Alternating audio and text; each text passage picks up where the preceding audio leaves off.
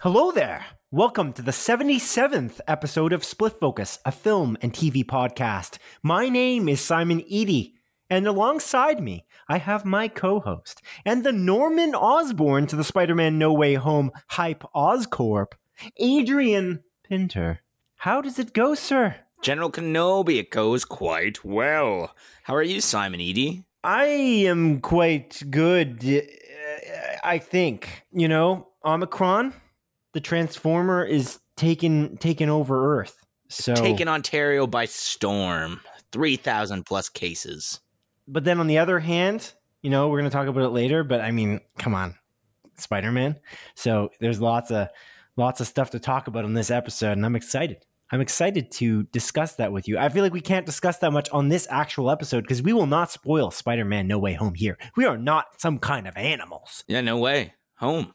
We're going to spoil Spider Man. That was that was a stretch. That was a stretch of a joke, I must say. You know what isn't a stretch, Simon? what? The deliciousness of charcuterie boards. Oh, ho, ho. Mhm. charcuterie boards are very good. I I, do. I, I, wait. I've been having charcuterie boards. Why are you having charcuterie boards? We don't talk outside this podcast. never have, never will. So you coincidentally are eating charcuterie boards as well. Yeah, I made one yesterday evening. Um, you know, you know, you know what is it called? Hickory Farms. You know Hickory Farms, Simon? Uh, the, little, the pop up shop. Maybe I maybe I've talked to you about this before. I don't know, but it's Hickory Hmm. Farms, the little pop up shop that like shows up in in the malls, and it's like they got your ham, they got your your your beef sausage, they got different things with cheeses and stuff, and it's like little little gift things that you like give to people. You know those things? yeah, yeah, yeah. Sure. Well, the, the other day I, I was at the mall. I was doing some Christmas shopping, Simon, and uh, you know, every once in a while you got to treat yourself. And I decided to get some of those Hickory Farms things, is, and then I made myself a charcuterie board yesterday when a when a buddy of mine came by. So what, what, what all was on that charcuterie charcuterie board? That was really, really well pronounced. Thank you, audience. I know, yeah. Um, I, I had crackers on it, of course. I really like the Oh. Breton crackers. I see. The you know Breton Breton crackers, yeah, yeah. like- I know Breton crackers. veggie ones. So I, I had that on there. Then uh, ve- it- veggie in in the crackers.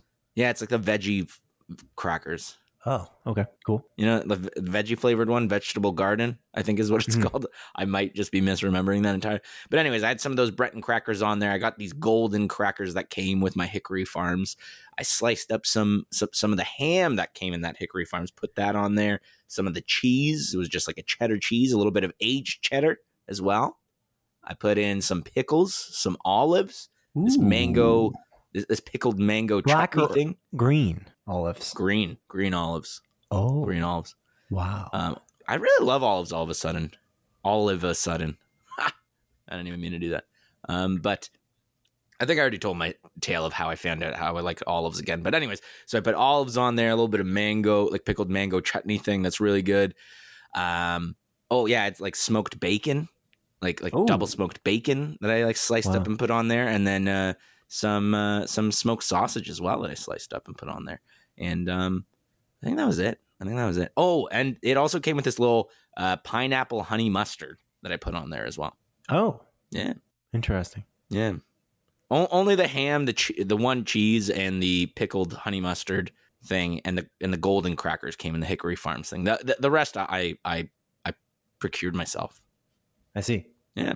I see. But- I've been having charcuterie boards for the last like three days. What did you put on yours? Leftovers, because it was like uh, me and my girlfriend's anniversary, and we traditionally like to have charcuterie boards. Happy anniversary, Simon. anniversary. Thank you. It was our dating anniversary. It was it was pleasant. It was it was beautiful. It was beautiful. But we had lots of charcuterie board. Oh, Did you eat the board as well? Uh, and well, it's like a marble slab, so no. Oh, I really love Marble Slab though. The ice cream place. Yeah. Oh, yes. I, I've only been there once, and actually, to be honest, I don't think it was the greatest experience. It was during COVID, Oh, so I think it might have been during COVID and in the winter. So I feel like those two things not great for an ice cream place. But No. anyway, Yeah. Because well, like part of the best part about going to Marble Slabs is you, you try all the little free samples. They just give you free samples of the different ice creams. So I Mm. imagine they weren't doing that during COVID. So No, I didn't even know they they do that at all because I didn't uh, see that there. All the chairs were up on tables, and uh, walk in, and they're like, "What do you want?" Uh, that's the attitude I was given. oh, unfortunate. Maybe I'll take you in the summer. Okay. Yeah. But then we couldn't talk because you know we don't talk outside this podcast. So Never have, never will. maybe we can do it while we're doing the podcast. We can record while we walk into the Marble Slab ice cream shop. What do you think? I'm down. I'm down. Why not? Anyway, It's a little ridiculous and probably won't happen, but alas. Anyways, our charcuterie board was very different from yours. I had smoked salmon. I had uh, we had little. Um, actually, it was kind of we normally do little bagels. We didn't find them, but we we did nan with a little bit of cream cheese with that smoked salmon. We did Oh. uh, little onion on there as well. Don't love capers that much, although I know that it that goes really well with that kind of smoked salmon. You know, the lox type type deal. Mhm. We had uh, a a uh, you know some strawberries and I uh, melted up Oh. some chocolate and we had some chocolate strawberries. We just dipped it in there like a kind of you know hybrid charcuterie board with the fondue. Whoa. We also had some prosciutto, which was great. Some Uh, cheese, which I is pretty fantastic. prosciutto. Oh yeah, we the first prosciutto batch we had wasn't as good because we got it from like you know the packaged one, but then Mhm. the second time we went back because we still had extra uh, smoked salmon and all the rest, so we kind of went back and got some sliced prosciutto. Nice. Actually, my girlfriend did the legwork on that, which I really appreciated, and that was even even better prosciutto. And then we also had baguette and uh, some you know butter, no margarine, no margarine. I can't believe it is butter because we did get butter in in, Nice. in fact. That's good. That's good. I can't believe it. It's not butter. Yeah, that's a classic. What- What's that guy's name? He broke his nose because the roller coaster flew into a pigeon or something like that. Fabio, who was the uh, spokesperson for I can't believe it's not butter for many Yeah. years. Yeah. He's a classic yeah, human being. He is a classic human being. He's beautiful, beautiful flowing hair. Um, real, real quick on on on on your charcuterie board, we pretty much had nothing in common except. Pickles. Oh, you had pickles? Okay, I guess. Sorry, I didn't say except for the- pickles. except for the pickles and Balderson cheese, man. That's what I used for the aged cheddar. Oh, you had aged Balderson cheese. I didn't Mhm. realize that. You just said aged cheddar, and I thought I would name drop the Balderson cheese because Balderson, we got it from Costco. I just Yeah, uh, same here, dude. up the big block. What? I thought you got it from Hickory Farms. No, I got the regular cheddar from the Hickory Farm sign. Oh, Mhm. okay. Yeah. Hmm. Yeah, no, it was really good. And you always end up with a fondue, like a chocolate fondue. You always end up just dipping everything in there. So we were dipping like Balderson cheese. Although I didn't, I didn't dip the smoked salmon. I thought that was a little too crazy. Yeah, I wouldn't have done Uh, that either. But I, I've dipped definitely uh, pieces of onion, uh, the pickle. What? I, yeah, dude, everything is good with dark chocolate, like that kind of semi-sweet melted Mm. chocolate. It's really good. It's really good. That's uh that's interesting. I I've never tried it. I'll try anything once though. I'll try anything once, but I, I just I can't wrap my head around um a pickle dipped in chocolate. Like I- that just that doesn't seem appetizing at all. But to be fair, Honestly, I might have even dipped the the lox, like the the smoked salmon with cream cheese and uh, red onion, into the. I, I might have done that as well. that's It's just like, absolutely I mental. It's That's right in front of me, and I'm like, mm, "Will this be good?" And it always surprises me. It's like, "Wow, this isn't bad." It's never really amazing. Like it wasn't like we also had apple. So the apple and the strawberries we usually Oh, dip of into the fondue more regularly, of course, and those are amazing. But uh, the Balderson cheese was surprisingly pretty good. I've done that a, a lot because I found that that was actually pretty, pretty, pretty rich, pretty great. That I that I can see because you know like chocolate cheesecake, right? Like you know I've had Yeah. that before. I, I can see that flavor combination. But again, the pickles and, and again the salmon. That's that's a ballsy move.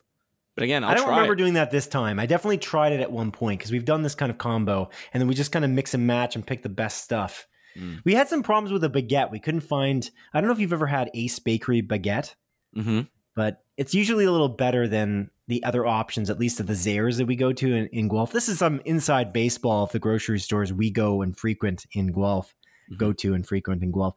Um, I know that the audience is super keen to know where we get our baguettes, but yeah. I get mine imported from France. Ace Bakery baguette is pretty good because it's got the crispiness on the outside and the mm, it's kind of softness on the inside. You know what I'm saying? Oh, dude, I know what you're saying. I know what you're saying. I still got a little bit of my charcuterie board left in my Oh, wow. fridge, so maybe I'll eat Guess that you after this podcast.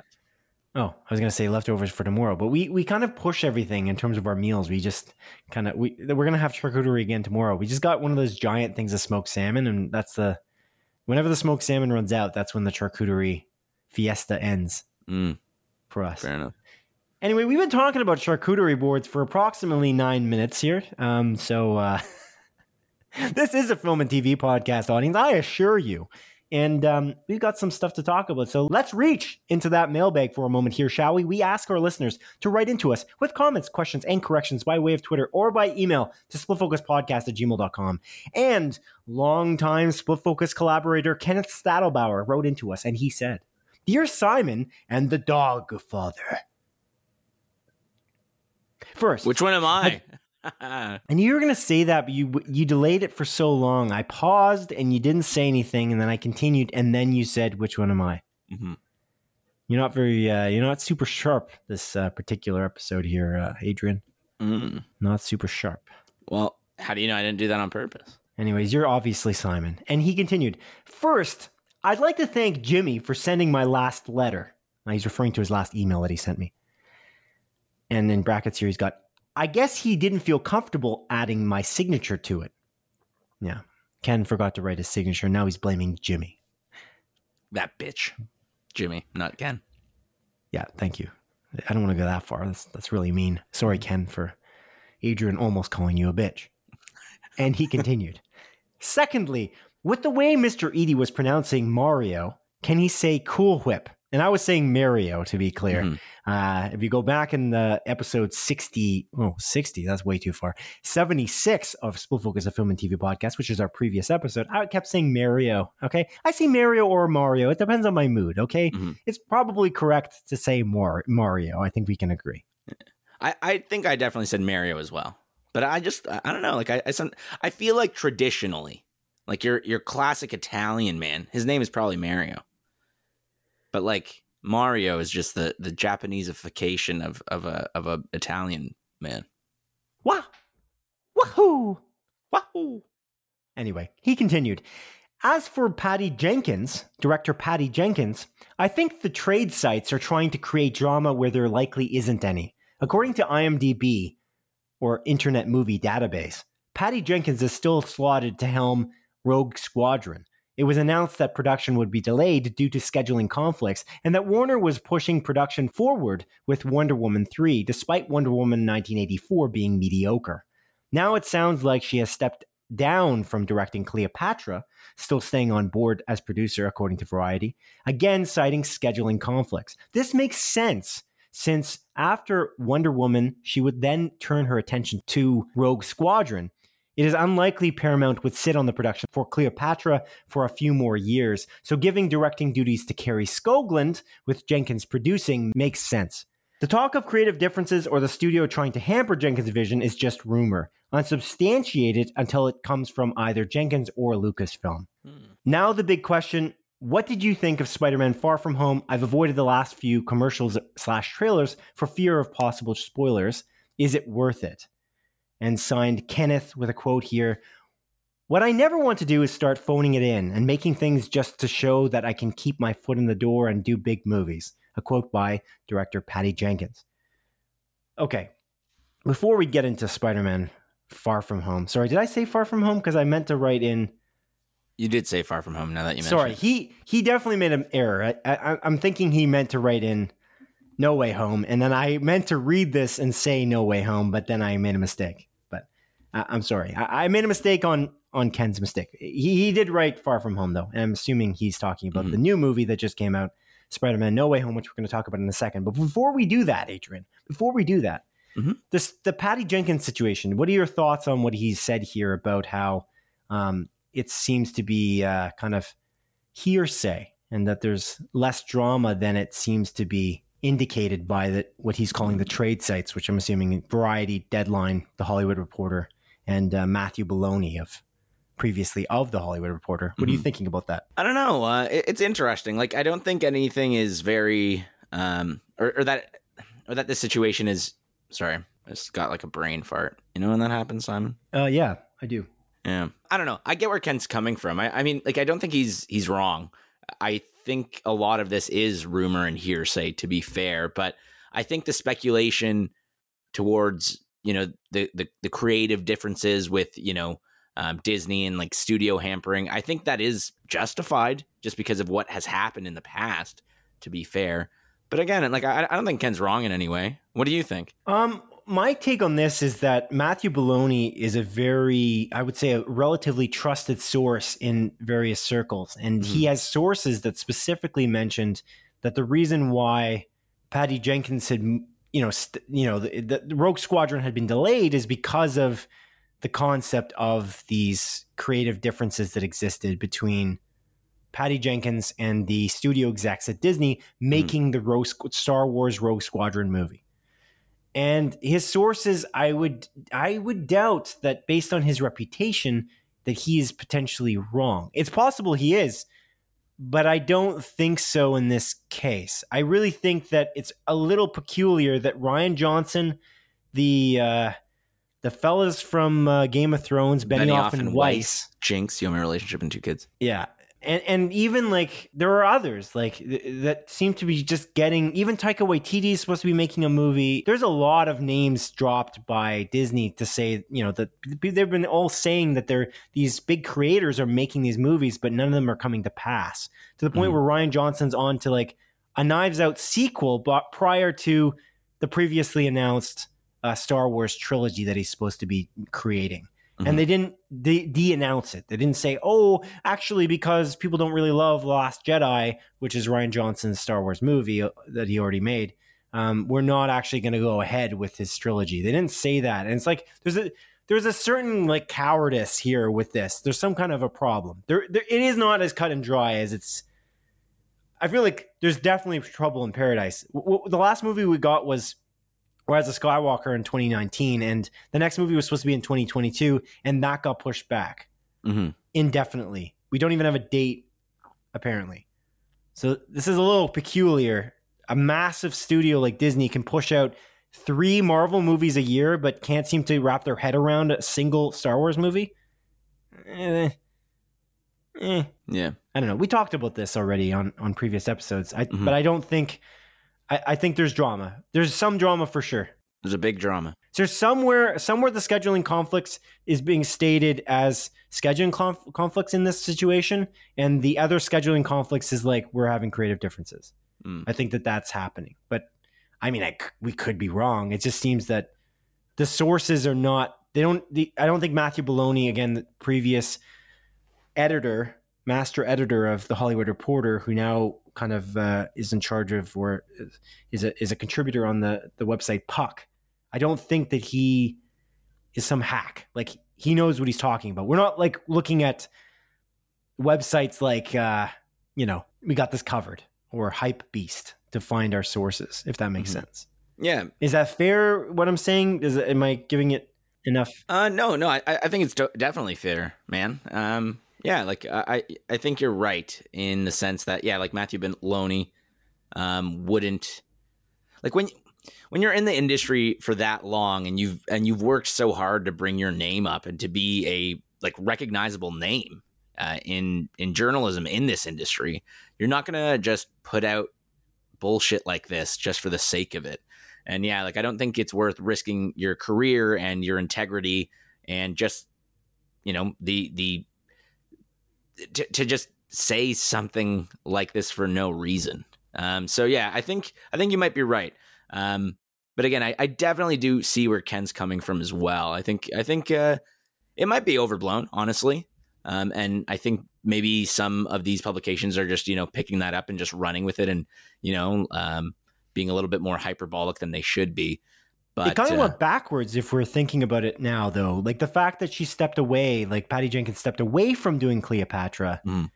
and then the website, like Deadline, was mentioning that she's doing that to focus on Rogue Squadron, is a funny, almost kind of the opposite of what Belloni was saying, which is interesting. Yeah, it's, it's, like a, it's strange that that would have happened. Mm-hmm. She just like she's not an unprofessional person. She took on three projects, so she must have thought that this was going to happen it's strange. Like I and I didn't read anywhere that Wonder Woman is being pushed up at all. So that's another Mhm. thing that I'm not really seeing that because I'm, I would notice that like pushing production forward with Wonder Woman 3, I didn't see that anywhere.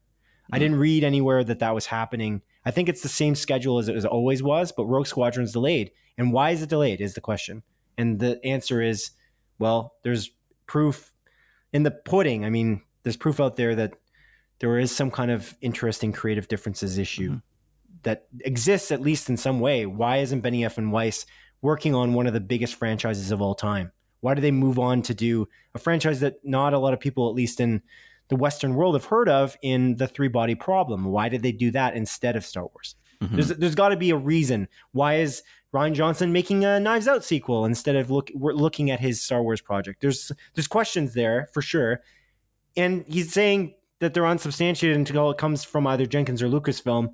Let's kind of be honest. Is Jenkins unprofessional? Not that I've seen. And is Lucasfilm going to say, "Oh, here's my dirty laundry. We've been shitty the whole, for the last four years." They're not going to do that. So I Mhm. don't know if then it's unsubstantiated until somebody says something. I don't think these two are the sources we're going to have. I think it's gonna we're gonna see the next Star Wars movie before I think anybody says anything like that. I don't know if that if that makes sense. But Well, like I mean, even with um, what's those guys again? The end of the Spider Verse guys. I keep on forgetting their names. When they were um, kicked off of uh, Solo, sorry, Christopher, Chris Miller and something. yeah, Christopher Miller and yeah, Into the Spider Verse. They're the directors. They also made uh, Twenty One Jump Street. Phil Lord, Phil Lord, and Chris Miller. Sorry, Yeah. Now I, I don't think I don't think they did they direct Into the Spider Verse or did they just write it? uh, I think they directed it as well. Let me look this up. They didn't. Um, they did not do uh, the n- new movie for sure. Yeah. Um, no, they didn't direct it. You're right. Yeah. They must They- have they produced, just it and produced wrote it. it. Yeah. The directors of that movie are Peter Ramsey, Bob Persichetti, and Rodney Rothman. hmm Interesting. Anyways, um, but yeah, like even with the uh, yeah Phil Lord and Chris Miller like being booted off the Solo project, I don't think Disney ever like did Disney ever make an official statement as to why they left it, or if it was it just Um, kind of like oh they're they're leaving, and I think they then must have. Ron they Howard must have. came about. They must have made the statement to one of the those big three: Variety, The Hollywood Reporter, or Deadline, or, or elsewhere. They must have said something because it the the the talk of the town at least was that it was too comedic, and they decided to go a different direction. hmm But they when there's a when there's like not a firing, but when there's like resignations like that and they kind of move a different direction, I think they they say something. It's just not they don't necessarily say it's because it was becoming too comedic. I think that part was kind of inferred and Mhm. found out later by sources inside. But I think what they said was we've decided to go a different direction. They stepped down and we hired Ron Howard. I think that Yeah. that's the- basic, you know, political correct way that they usually go about telling that story. But Fair enough. but yeah, they would have made that announcement. Yeah. Remember, uh, this is actually um, like a random thought that I just thought of with Weiss and Benioff. Like, remember after Game of Thrones or like during Game of Thrones, they announced that they were going to make that other um, HBO series called like Confederate or something like that, which was yeah, that like was a, a- weird one. yeah, like it was like an alternate history, like if the Co- Confederacy won, and then that got canned. That was a neat idea. Yeah, I know. I, I would have really liked that. And then yeah, like that that series got canned because they left it for Star Wars, and they haven't really done anything since. Or well, it's speculated that they left that for Star Wars. I think they're getting pretty serious on the three body problem, like that Netflix series, like Yeah. that science fiction series adaptation for the the kind of the the uh, the Chinese novel series. Mm. So I think that that's gonna happen for sure. Hopefully, Um, it's I think it's already in. It might be. It's definitely in development in some capacity. I'm not sure if it's filming right now, but there's some kind of production going on with that. yeah, fair enough. But regardless, Kenneth Saddlebauer, you're the greatest. Thank you for writing it every week. I appreciate you the spurring these kind of conversations. Uh, and um, it's cool whip. Okay, it's cool whip. Do you actually say it? Cool whip. Cool whip. No, I don't say it. A cool whip. Yeah, cool whip. I'm not a crazy person. Okay. Well, I am. I'm definitely a crazy person. You're freaking insane, man. You're so crazy. You And Mario, I 18 say Mario or Mario, just kind of depending on my mood. Yeah. To be clear. That's fair. Um, but yeah, let's get to his next big question here, which he asked, and I'll repeat it here just to be clear. Now, the big question What did you think of Spider Man Far From. Damn it, don't read it again the wrong way. What did you think of Spider Man No Way Home? I've avoided that those last few commercials and trailers for, the, for fear of possible spoilers. Is it worth it? Adrian, is it time to talk finally about Spider Man No Way Home, but while also avoiding any possible spoilers because we're going to do a closer look episode that will go into the spoilers, into the full detail of it. Is it time to talk, but not really talk about Spider Man No Way Home, Adrian? Yes. Oh, Adrian, hype, hype lord. What did you think of Spider Man No Way Home? The third Spider Man movie of the Tom Holland trilogy of Spider Man movies. hmm Mm hmm. It's a weird way to answer that question. Simon, I loved this movie. I loved this freaking movie. I think this movie is amazing. It's fantastic. Oh, It's phenomenal. no. I really enjoyed it. I think this movie is top tier Marvel Cinematic Universe. It's it's a top tier just action movie, comedy movie, Wow. heartfelt movie. Whoa. I laughed so much. I cried Oh. quite a bit as well. Oh. And um I really really love this movie. Oh. And um I'm glad that we got it. What do you think? Adrian, I dare say, you know, because I feel like hyperbole goes a long way, Mhm. that Jimmy Jimmy was right. What did Jimmy say? I don't remember. Jimmy said Jimmy said that this is the greatest movie of all time. And- you remember that? Yeah. Uh, No, I don't actually. I don't know why I said yeah. But uh, you did. And uh, by Jimmy, I'm talking about, uh, of course, you know who I'm talking about when I'm talking about Jimmy, right? Jimmy the Foul Fallon. No, definitely not. Oh, okay. D- Jimmy Kimmel. Jimmy Fallon. Whatever. One of the Jimmys. Jesus Christ, our Lord and Savior. Anyways, Jimmy Jimmy Kimmel works for ABC, which is Disney, and uh, Jimmy Kimmel is also a huge Disney fan, uh, Disney fan, or not Disney fan, but Spider Man fan. I, I'm surprised actually you didn't guess it was Jimmy, our our audio visual technician. That was what I was. That was the trap I was laying laying for you, and you didn't. Why didn't you fall in it? I don't know. Like I don't know why I didn't fall into a trap. I just, like I, I don't know. I just didn't. That sucks. But anyways, yeah, Jimmy. I, Jimmy said it was the greatest movie of all time, and uh, do I agree with him? No, that's ridiculous. But at the same time, I think it was amazing. Um, so again, hyperbole, a little hyperbole goes a long way, and I think that it is really amazing. It's a, I feel like it's a once in a lifetime event, is what I would Mhm. describe it as. It is incredibly heartfelt, as you described. It's shocking at times. Um, I, I applaud Ken for not watching any of the last few trailers. I'm not sure. Did he not watch the second trailer? I thought he did because I had a conversation with him at work. I, I thought about that, but maybe I'm Yeah. wrong. I know there was a bunch of like TV spots and stuff, so maybe that's what he's referring to. The TV spots, to be quite honest, though, they're usually just a mix match. Like they just basically cut out pieces of each trailer and they piece them together. So it's not Mhm. like they usually reveal much more from my experience. I don't know, just having having watched them, but maybe that's what he's referring to. That that could be a good point you're making. Um, but other than that, like again, Tom Holland's performance, Zendaya, Zendaya's performance, I thought that uh, I loved Benedict Cumberbatch as Doctor Strange. I love that he was in this. I love that this is a Marvel Cinematic Universe movie. I love the mashup of things that it is. And again, we mentioned this a couple episodes ago, and and uh, I think even last episode that the MCU's greatest asset is the the use of its characters and its music from previous episodes, previous movies, um, and bringing those things, those elements into the mix is its greatest asset. So having Doctor Strange in a Spider-Man movie, brilliant. I just think that this it worked out very well in the way that it's dealing with the multiverse, obviously based on the trailers, and I, I think that it's very, very well done. Michael Giacchino's score, amazing. We want to see this movie in a Cineplex theater. Mhm. We didn't go see it in Ultra AVX, and I'm sorry to you, Adrian, because you took a you know a little bit of a sacrifice because we we went to go see it in a regular run of the mill. Still, Cineplex has really good theater a- atriums. I feel like they do a good Mhm. job, regardless of whether it's Ultra AVX or IMAX. Ultra AVX, of course, is like a step down from IMAX audience. If you're not aware, it's something I don't think it's everywhere, but it's definitely in Canadian Cineplex theaters.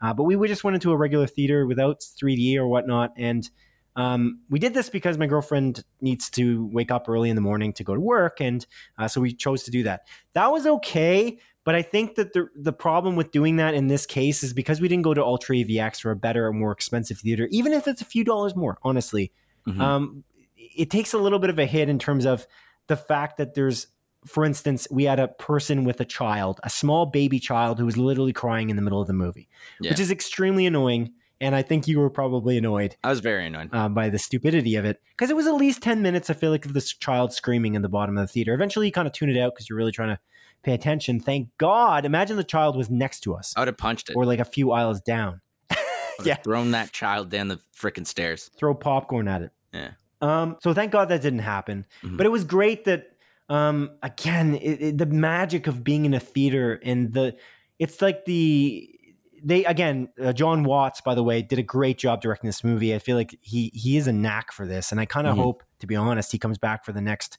what what Trilogy uh, of movies. amy pascal yeah what amy pascal the producer of this film and and all i think all three of the homecoming trilogy uh, movies wait why am i talking about amy pascal i just Because then, because she announced the next trilogy of movies. Oh right, she and Yeah. yes, thank you. You you caught me. You caught me when I fell there. I appreciate it. I got you, man. yeah, so she specifically announced the the next trilogy, which I'm excited for. It's, it would be really awesome if Jon Watts was somehow involved because I think he did a really good job. Mhm. Obviously, Kevin Feige has a big play, the Marvel Cinematic Universe producer, and um, yeah, I'm just excited to see what could come next. But it really is, as Jon Watts described it, the end game of Spider-Man movies. Um, I agree. and it's just again the only thing that i didn't love about the movie and this is not a thing about the movie it's it's like the movie was too good.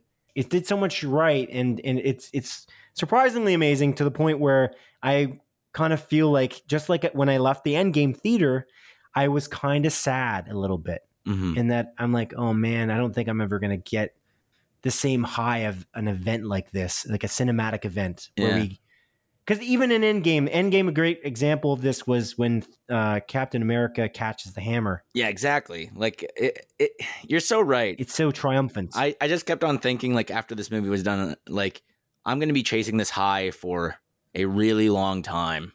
And to be fair, I said the same thing after Endgame, and you know, what three years later, I, I got that experience, which is which is phenomenal. It's but funny. it- I, I said that to a colleague about the Endgame high, and they said the same thing because they'd, Mhm. they'd also saw uh, Spider Man uh, No Way Home, and they said, "Well, what are you talking about? You just saw a movie that you did just fall with the same high." Mhm. So I'm like, "Yeah, you're right. Yeah. You're right, colleague." So um, yeah, if we don't get another movie that uh, gives me that high in the next three years, I'm gonna start smoking crack. Whoa! No, Yeah. no, don't do that. Not worth it. Yeah, I'm gonna I'm gonna do it. I gotta chase that high, baby. It's not quite the same feeling, though. Not quite the same- the same feeling. Yeah, I'm not too sure. I'm never I've never done crack. You might find yourself disappointed. Yeah, you're right. Um, a different kind of high. You're right. Going to the movies is is a better high than smoking crack. You're right. With that being said, like that's the beauty of watching it. like, and this is going to be something we might not see for a while because of Omicron, honestly, Mhm. and that the there's more restrictions now in Ontario for movie theaters uh, that just were imposed. I think, One of which is we can't eat popcorn in the theater. yeah, and they're reducing the the the number of people to fifty percent, which actually I'm good with, but but anyway, um, but yeah, they just they just imposed these restrictions on Sunday. This is this episode's airing on Monday, and so the Sunday before, and uh, and I kind of appreciate the fifty percent capacity limit thing. I, I think that's useful because it was packed, chock full, and uh, it was something that kind of was weighing on my mind while I was watching the movie, to be honest. And that was the only thing that I really wish um, I didn't have to worry about it all. Mhm. But at the same time, because it was so packed, the responses from the audience, the the moments of like elation and like triumph in this, just being in that crowd was just brilliant. Mhm. And uh, again, that's kind of what we were talking about in terms of the end game catching the hammer thing. And Yeah. uh, that's again, you can't you can't fake that experience, and that's kind of the beauty of going to a movie theater. Hmm But um, but yeah, I don't I don't know I don't have anything bad to say about this film. Plus, I can't say much about it because then everybody's spoiling it. But Exactly. Yeah. Yeah, I've I, I agree with you. Like I have nothing negative to say about this movie. Quite literally nothing negative. I think it's fantastic, and yeah, again, like I, I feel like uh, you mentioned uh, before that uh, that well, I mean, we both mentioned that we didn't really like the second trailer of this movie because we felt like it spoiled too much. Yeah, And then you you made a statement saying like, well, like we won't for sure know until we actually watch the movie, you know, because Right. hindsight's twenty twenty. And uh, I was thinking about that statement you made because I kind of agree with you. Like after I finished watching the movie, I'm like that second trailer, although it did reveal some plot points and you know it showed the villains, it did not reveal, in my opinion, much of the movie. And I was still surprised in the direction the movie went constantly.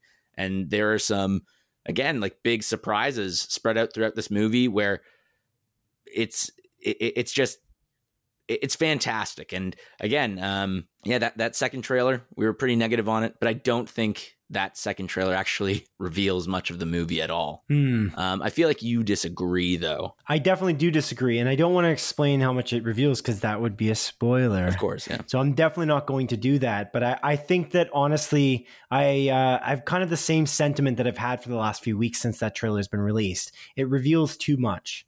And what it reveals, I can't explain because it well, it's obvious, I guess. But it there's there's certain elements that I just won't explain here. But I just feel like showing off the villains and each you know each of the villains they did show in that second trailer was unnecessary. The Mhm. first trailer did enough to really reveal what they needed to reveal and that's the difference. I, I feel like you don't. It, yes, it it doesn't reveal everything, which I figured was going to happen anyway.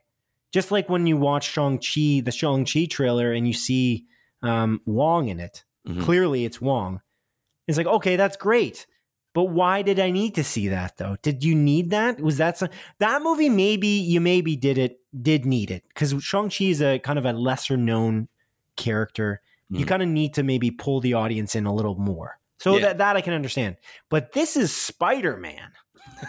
so do you need to show off that like again, you, you need to show off um, a good example would be Jamie Foxx. No. You don't. You just don't. And that's the trick. That was kind of what I was trying to say. I'll talk about it on a closer look just a little bit to explain why I think that it reveals too much. Mhm. Um, but at the same time, uh, you're right in a way. You're right and you're wrong. Is what I'm going to say without man. going into too much detail. fair enough Um, i'll allow it Yeah, there, there's one other thing I'd like to talk about, and uh, it's uh, the Avi Arad tribute at the end of the movie. I don't know if you noticed that in the in the credits. Did you?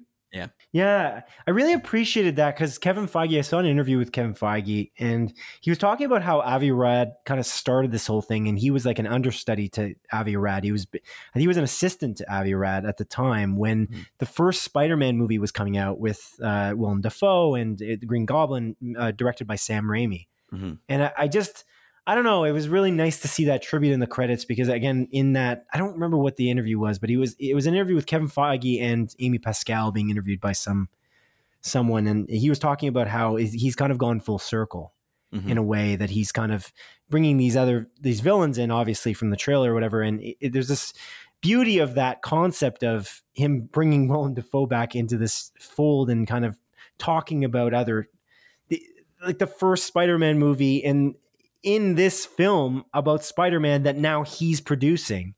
And I think that that's such a it's such a beautiful moment, and that tribute in the credits was great too. Because if Avi Arad maybe doesn't get the credit that he deserves for maybe in in this case, kind of starting it all and starting the putting the train on the tracks that kind of Mhm. led to the rest of the Marvel Cinematic Universe in a way. I think Avi Arad was also a producer on Iron Man, like the first Iron Man movie Mhm. too, and I just really like that they they carved out like that that section of the the credits to really give tribute to that. And I, I sure I'm sure that was Kevin Feige's doing because he, he just seems so I don't know the way he was describing it in that interview with Amy Pascal. I thought that was I don't know. There's something beautiful about that idea of the full circle moment.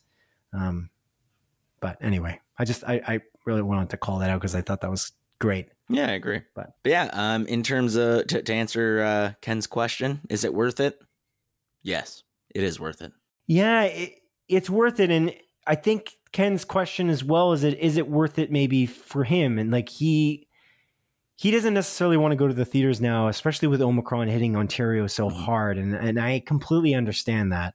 And so th- there's a question of is it worth it? In that is he going to get it maybe spoiled by the time He goes. by the time he gets to go see it, which would suck so badly. And, and and there's a beauty of the fact that honestly, and I think you probably are in the same boat that we avoided all the spoilers before we went to go see it. We did get to see it on opening day, but we also got.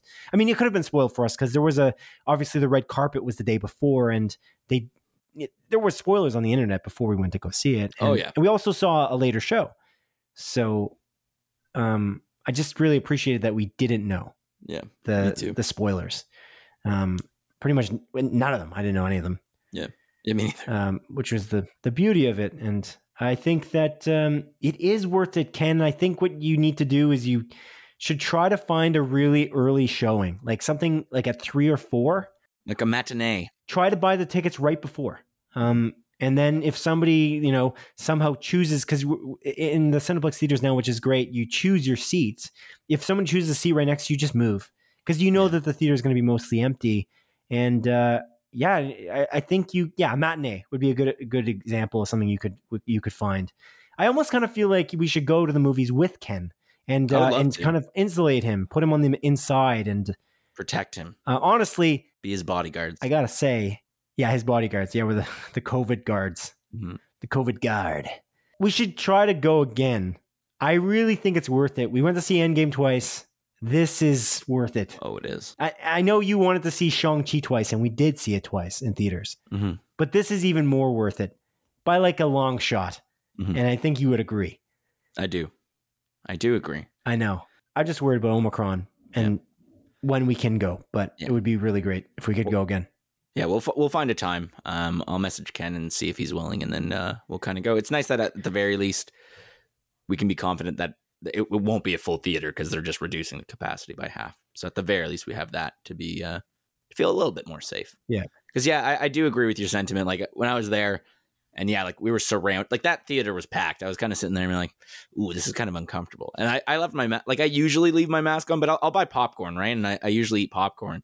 But this time, like, um, I was like, I don't, I don't even want to buy popcorn, really. My buddy bought popcorn and I had some of his, but I was like, I'm keeping my mask on the entire time. Yeah.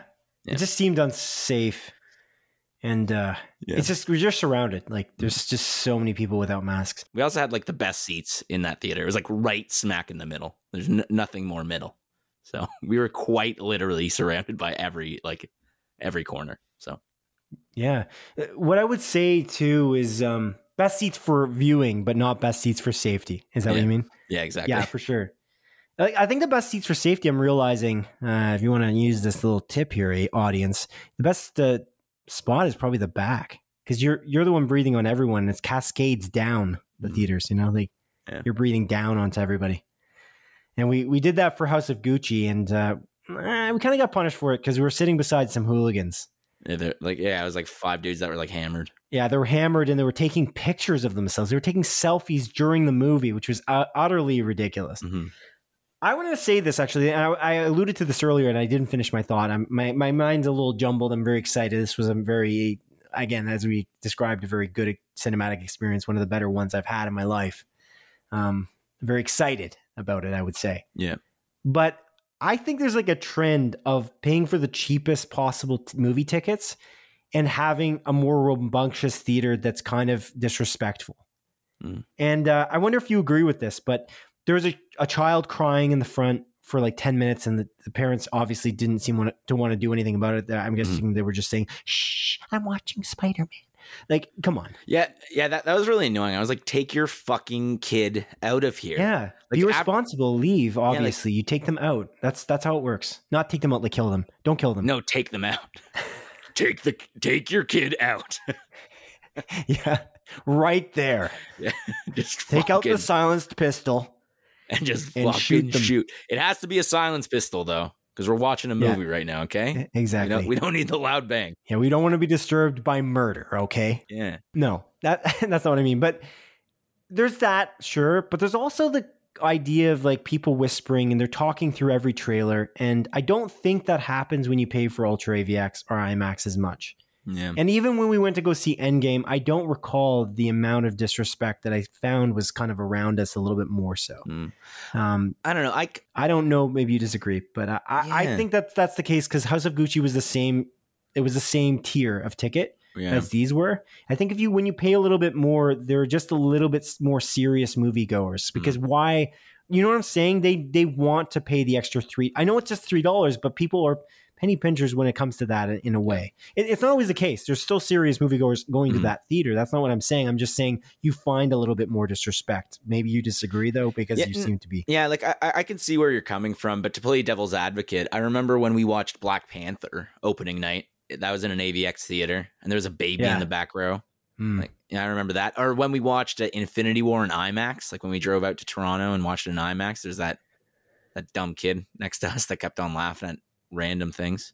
You know what I mean? Like you still get those negative experiences sometimes in those theaters, but uh, you're But they were probably right beside right. us though too. Yeah, I, I feel like that that IMAX. I know that kid laughing at the stupidest like moments. He's like, regardless of where we would have been in that theater, you would have heard him because he's like, ah, just like, like, Maybe. like, you know, we someone were gets, right beside him. It wasn't as annoying as it went on. I feel like I was really annoyed because I was I was the one right beside the guy. Yeah. But yeah, yeah, and then you beat the shit out of him after. I remember I did not. times. I would Yeah. not do that. outside of No. those theaters. No. But I, I think you might be right. Like, just in general, the the likelihood of running into those rambunctious hooligans are is is less likely in a more premium theater. I think I think you are right about that. But it Yeah. doesn't mean that it doesn't happen. Um, I, I talked to somebody as well today, and they saw it on opening night, like Spider-Man: No Way Home, and they uh they commented on the idea of clapping in a theater. Oh yeah, I don't like it. I'm curious what you think about that too. Just just briefly before we move on, I'm just curious because that did happen a couple times in Yeah. in in our in our showing as well. And I don't care. That, that I'm just gonna say right away. Like people are excited. They're, I don't care. It is stupid in the way like. In his comment was, it's like clapping when you land when the plane lands. Exactly. That that's exactly what I think about. Like I I'm Yeah. all for like cheering and being like, wow, like hell yeah, sort of thing. But yeah, the clapping portion, it's like, who the fuck are we clapping for? Like who are we Yeah, it's clapping a- for? It's not a live theater performance. Like Jon Watts isn't sitting in this fucking theater. You know what I mean? If it's like the red carpet premiere, then yeah, clap away. You know, show your show your admiration to like the director and the cast and stuff there. But like we're in a goddamn theater full of just random people. What are you doing clapping? I just find it Yeah, I, I think the plane is a little different because when you're clapping on a plane, I think you're almost clapping for the pilot. Like you did it, buddy. You Thanks didn't for not- crash into a, into the ocean. Yeah, thanks for not killing us. I'm so happy. Yeah, good job. And he's there. He can probably hear that. Yeah. But in this case, I think that it's somewhat almost like a, a response of excitement that I can accept in that they're just excited. And I, I, I don't want to take their joy Yeah. away. It's all good.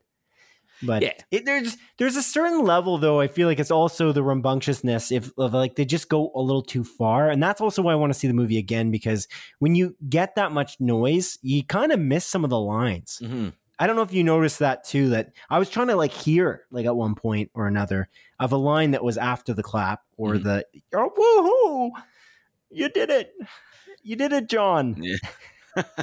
you made good choices when you made this movie. hmm Um, John being obviously Jon Watts, the director. Yes. Yeah. Okay. Uh, but anyway, yeah. That's I don't know. I'm okay with the clapping because they're excited. But I and I'm even okay with the rambunctiousness to some extent. But that's another reason why it would be nice to go to a, little bit of a more of a quiet theater. But that Mhm. experience again, you just can't take that away. No. It's so great, and that's why the theater live theater experience, not that live theater, but you know what I'm saying. The the, the in person, you in a movie theater experience with other people. Yeah. with other humans. Yeah. No, that's that's the best way to say that in five sentences or Yeah. four. You did a good job, man. Great job.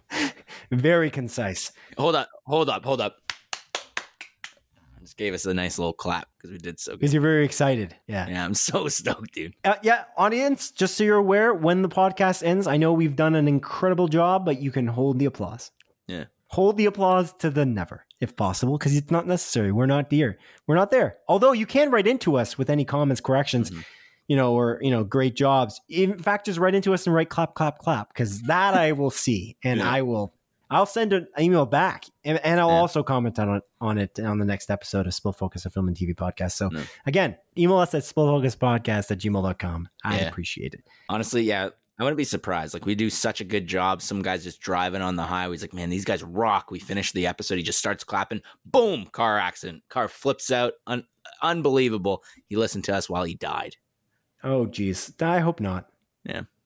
We don't have, we don't have very, very many audience members as it is. So I, whew, that's Ooh. one gone. So don't clap. Okay. Again, hold the applause. Hold the Hold- applause. Hold leave us. Uh, before we move on, I want to ask you this, Simon. Okay. Where does this movie stand in your MCU ranking?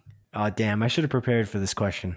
Oh, what a question. Um, is it number one? I, I think I need it. I think I need more time. I Mhm. need I need to watch it again without the audience. Mhm.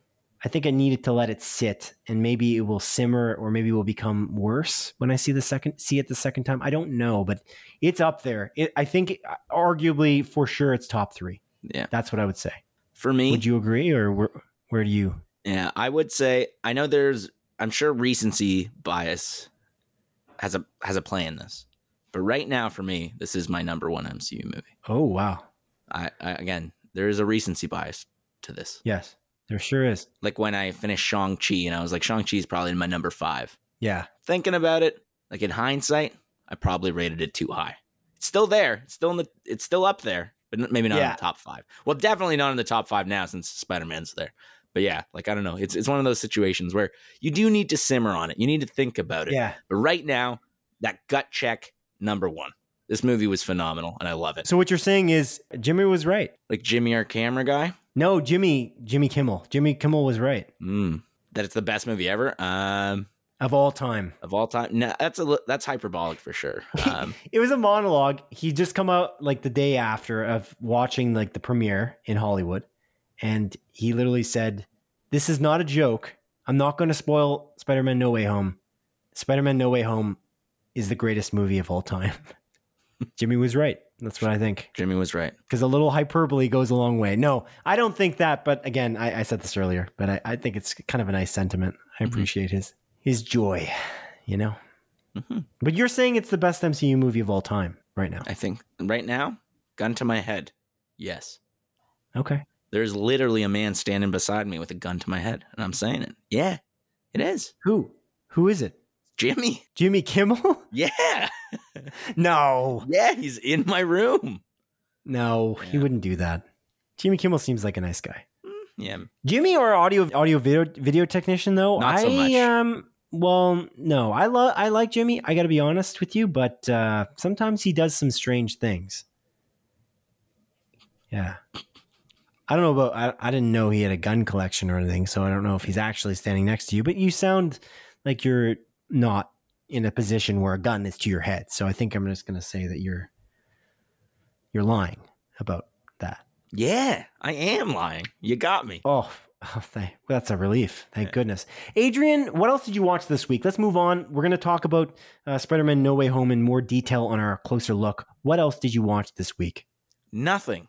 I haven't had time. I watched a, a couple more episodes of Arcane, but I, I'm not going to review it. Um, I'm going to finish it for next week. Uh, although I will say Arcane's really freaking good, and I'm really, really loving it. And I started playing League of Legends because of it. Okay. That's wow. You started playing League of Legends because of Arcane. Arcane, of course, being the Netflix TV series based upon the MOBA game, uh, League of Legends, which is PC oriented mostly. It's also on Uh, mobile with Yeah, Wild but it's really the majority. I'd imagine probably ninety percent of players play it on Mhm. PC or Mac. Yeah. if I were to guess um, the percentages. But uh, okay, cool, interesting, interesting indeed. I watched a couple other things. Um, one of which we I just finished while I was eating my charcuterie. Uh, of course, Adrian. Um, Do you say charcuterie or charcuterie? char- uh, charcuterie. I don't know. Mario Mario. Nah. Yeah, fair enough. you know. Wahoo! Okay. Uh, we watched The Shrink Next Door. We watched the final episode of The Shrink Next Door, uh, starring good old Will Ferrell and Paul Rudd. And what do you think? I, I haven't watched any more episodes after episode three. I was just kind of like, eh, I don't want to spend time watching this. Is it worth watching? Um, yeah, man, it's worth watching. Oh. Here's what I would say. Um, incredible production values. It's an Apple TV Plus show. Uh, great, great acting from both Paul Rudd and um, Will Ferrell. I, I, I would, I would say. I think it's honestly. I think I don't. I don't know if I've ever seen Will Ferrell in a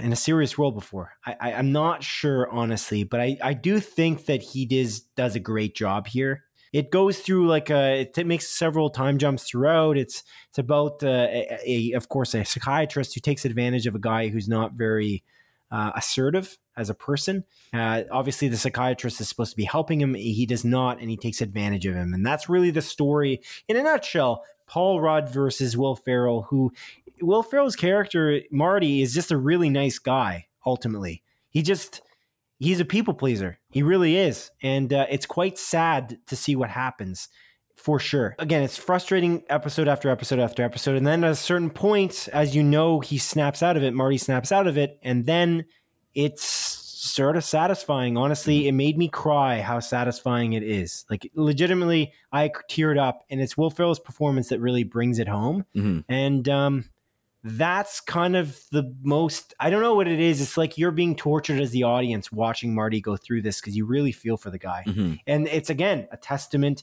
to the performances of both Paul Rudd and Will Ferrell. And you almost, it's weird. You almost want to like Dr. Ike, like Paul Rudd's character. You almost want to like him. It's a strange thing, and that's the charm of Paul Rudd.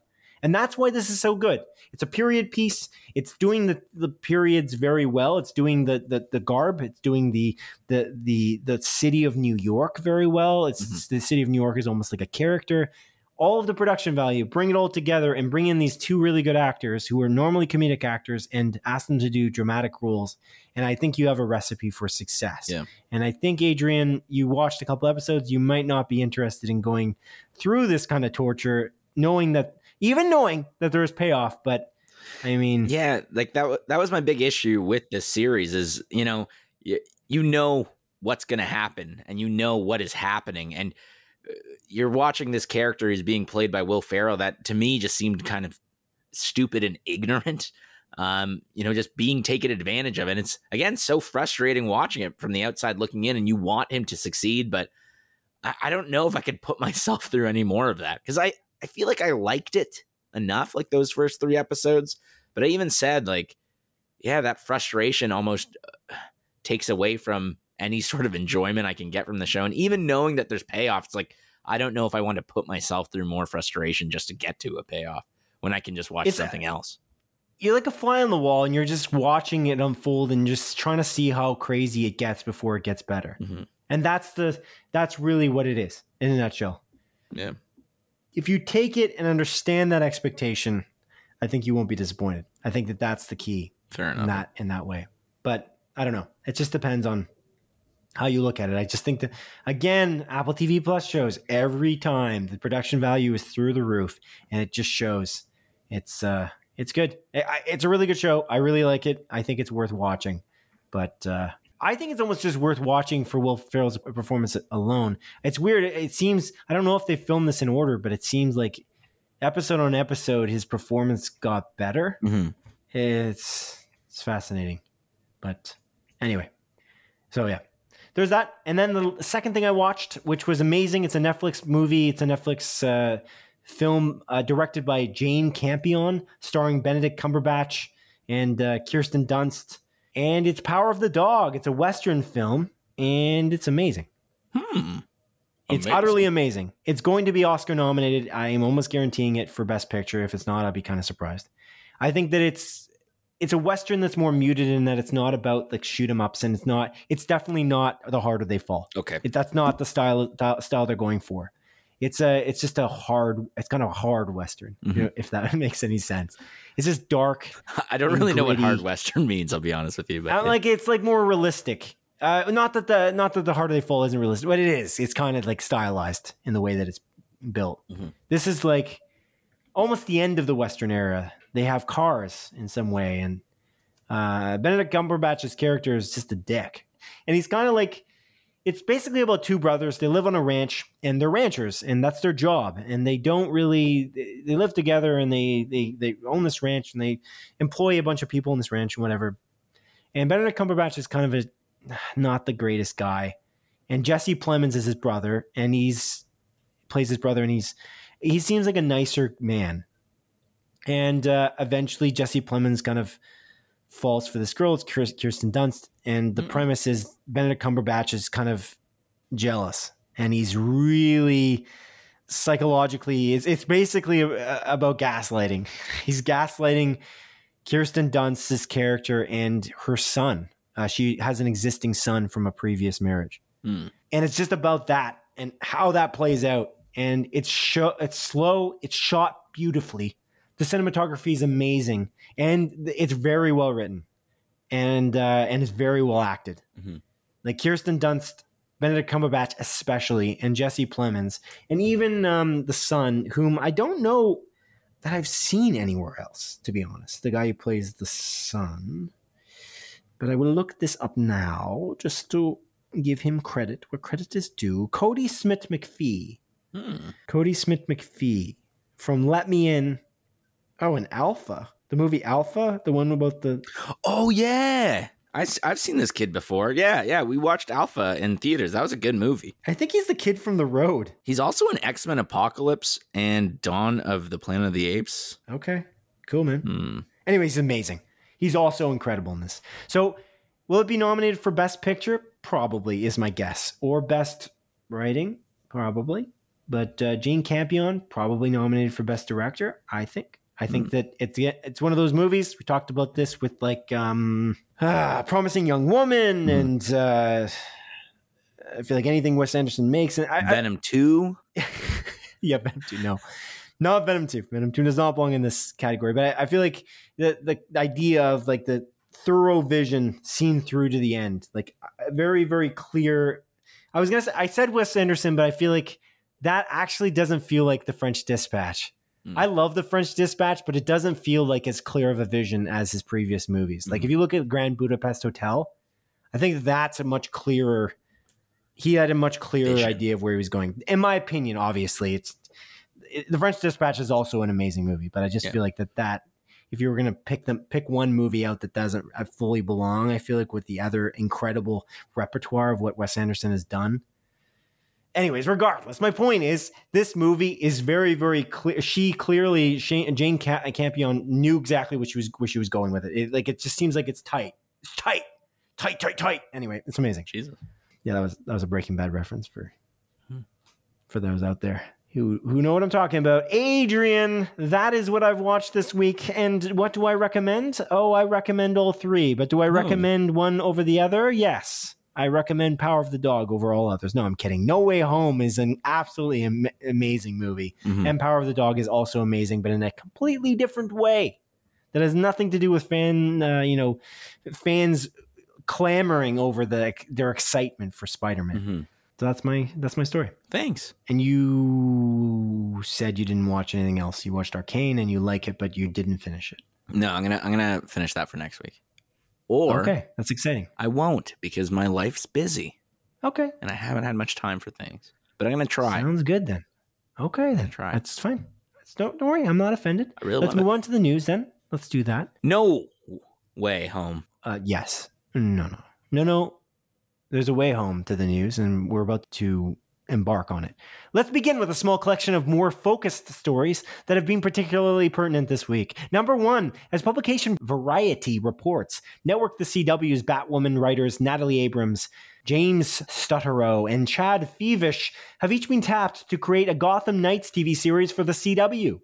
Gotham Knights will follow Batman, aka Bruce Wayne's adopted son, as he begins to pick up the pieces after Batman is assumed dead. This currently unnamed adopted son looks to team up with the sons and daughters of Batman's arch enemies in order to save Gotham and clear their respective names of the accusation that they were the ones to have murdered the Batman in the first place. The new series is the latest in a string of DC Comics based shows that have been produced by executive producer Greg Berlanti and his production company Berlanti Productions. Batwoman, Superman and Lois, The Flash, Legends of Tomorrow, and Stargirl are the other five superhero series created by Berlanti that remain on air as of the time of this recording. Mm. Adrian, what are you thinking of Gotham Knights? Um, well, initially when I saw this, I was like, "Oh, is this related to the Gotham Knights game that like um, Warner Brothers like Montreal um, is making?" Apologies to Ken for talking about video games. I don't know if you read the Variety article, but it literally says not related to the Gotham Knights game Mm. made by Warner Brothers Montreal Well, that's good. in the article. Okay, I didn't read. I don't know how. So, um, Well, that's why I'm here to read articles for me. my write ups to you. You're such a good friend Not the articles, but the write ups that I write about the articles. based on said article evidence and Yeah. articles. Um. Well, really, all I have to say is that they got to stop with this. I'm sick of these, these CW shows.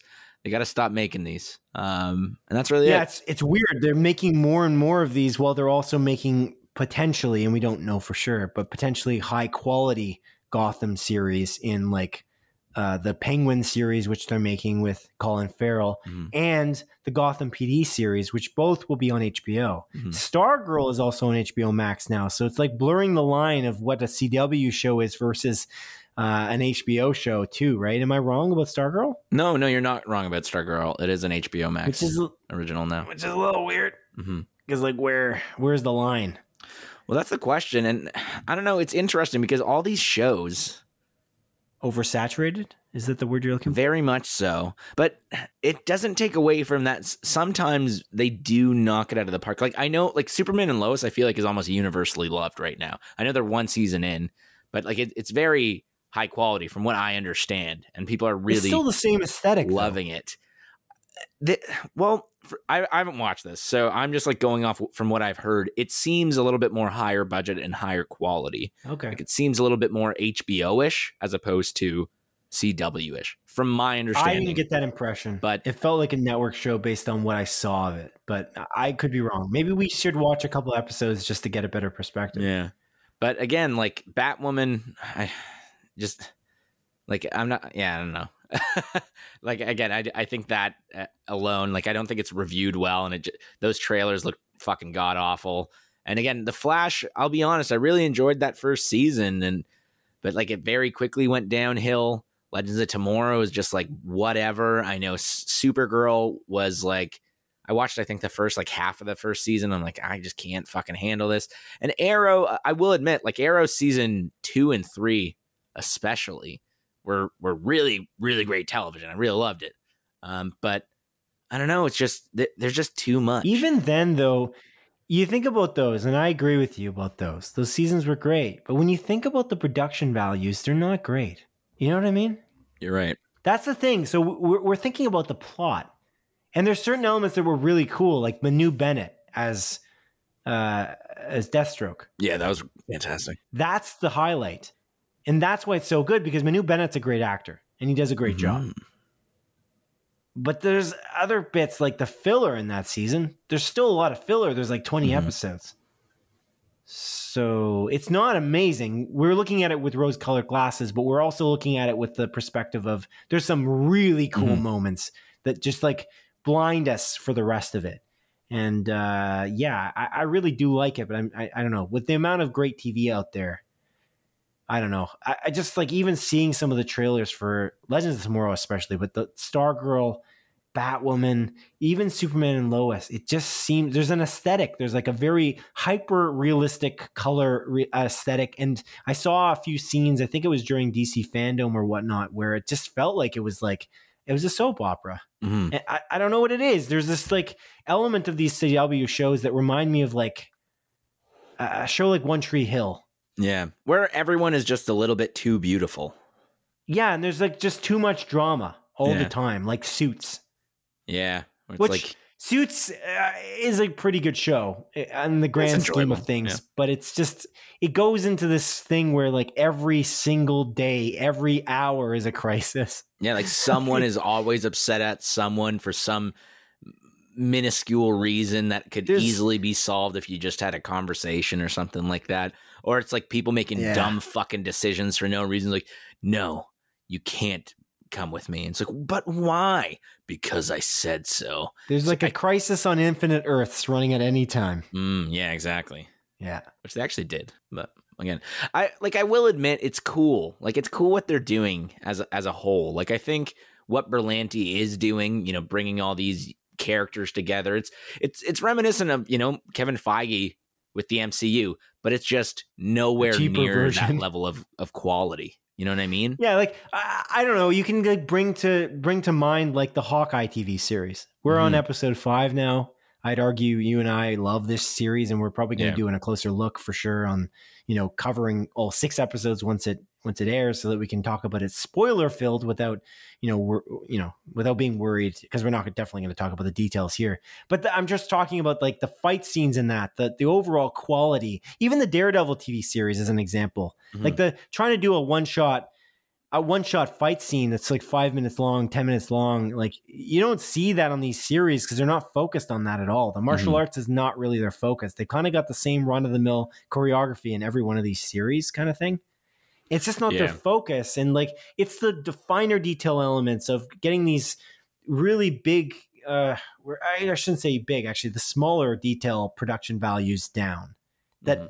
Daredevil nails and Hawkeye nails and WandaVision nails and Loki nails even more because and, and Captain Falcon and the Winter Soldier to the point where they feel like big budget films in six episodes. Mhm. So that's just not something that you ever feel like this in these. It's it's like you're stretched thin and they they know they have to fill the time. Let's fill the time with with drama. Stacy's angry because you didn't take her on that flight, Superman. It's like you promised me you would make it to dinner on time, yeah, and you you left me at the restaurant. And that's not even. You know how embarrassed I was? I feel like that's not that big of an exaggeration. Yeah, that, I- That might have that- been an I- argument in one of the seasons of hundred percent. I guarantee you that was a situation that happened in one of these fucking shows. I guarantee you. Yeah. Ah, Again, we're dissing these pretty bad, and there's probably a lot of fans out there for these, and it, it's all good. Like they're they're good in their own right. It's just the problem with it is that it's kind of there's so many of them, and there's so many. Like, ah, man, there's so many good shows out there, and it's like you just have to question whether these are worth it and worth your time when you can.